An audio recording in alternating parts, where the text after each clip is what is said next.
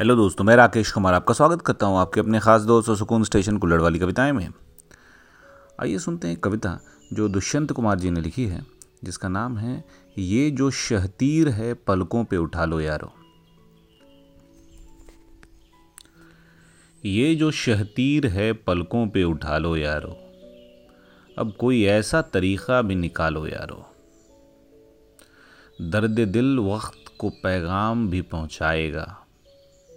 दर्द दिल वक्त को पैगाम भी पहुंचाएगा। इस कबूतर को ज़रा प्यार से पालो यारो।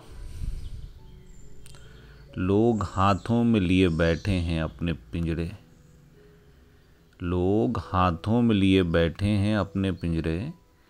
आज सयाद को महफिल में बुला लो यारो। आज सिवन को उघेड़ो तो जरा देखें। आज सिवन को मतलब सिलाई को। आज सिवन को उघेड़ो तो ज़रा देखेंगे। आज संदूक से वे ख़त तो निकालो यारो। रहनुमाओं की अदाओं पे फ़िदा है दुनिया। रहनुमाओं की अदाओं पे फ़िदा है दुनिया। इस बहकती हुई दुनिया को संभालो यारो।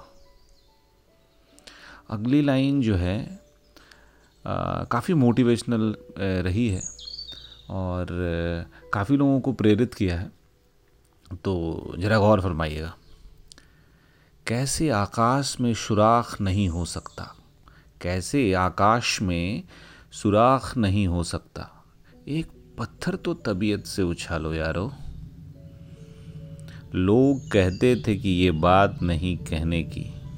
लोग कहते थे कि ये बात नहीं कहने की।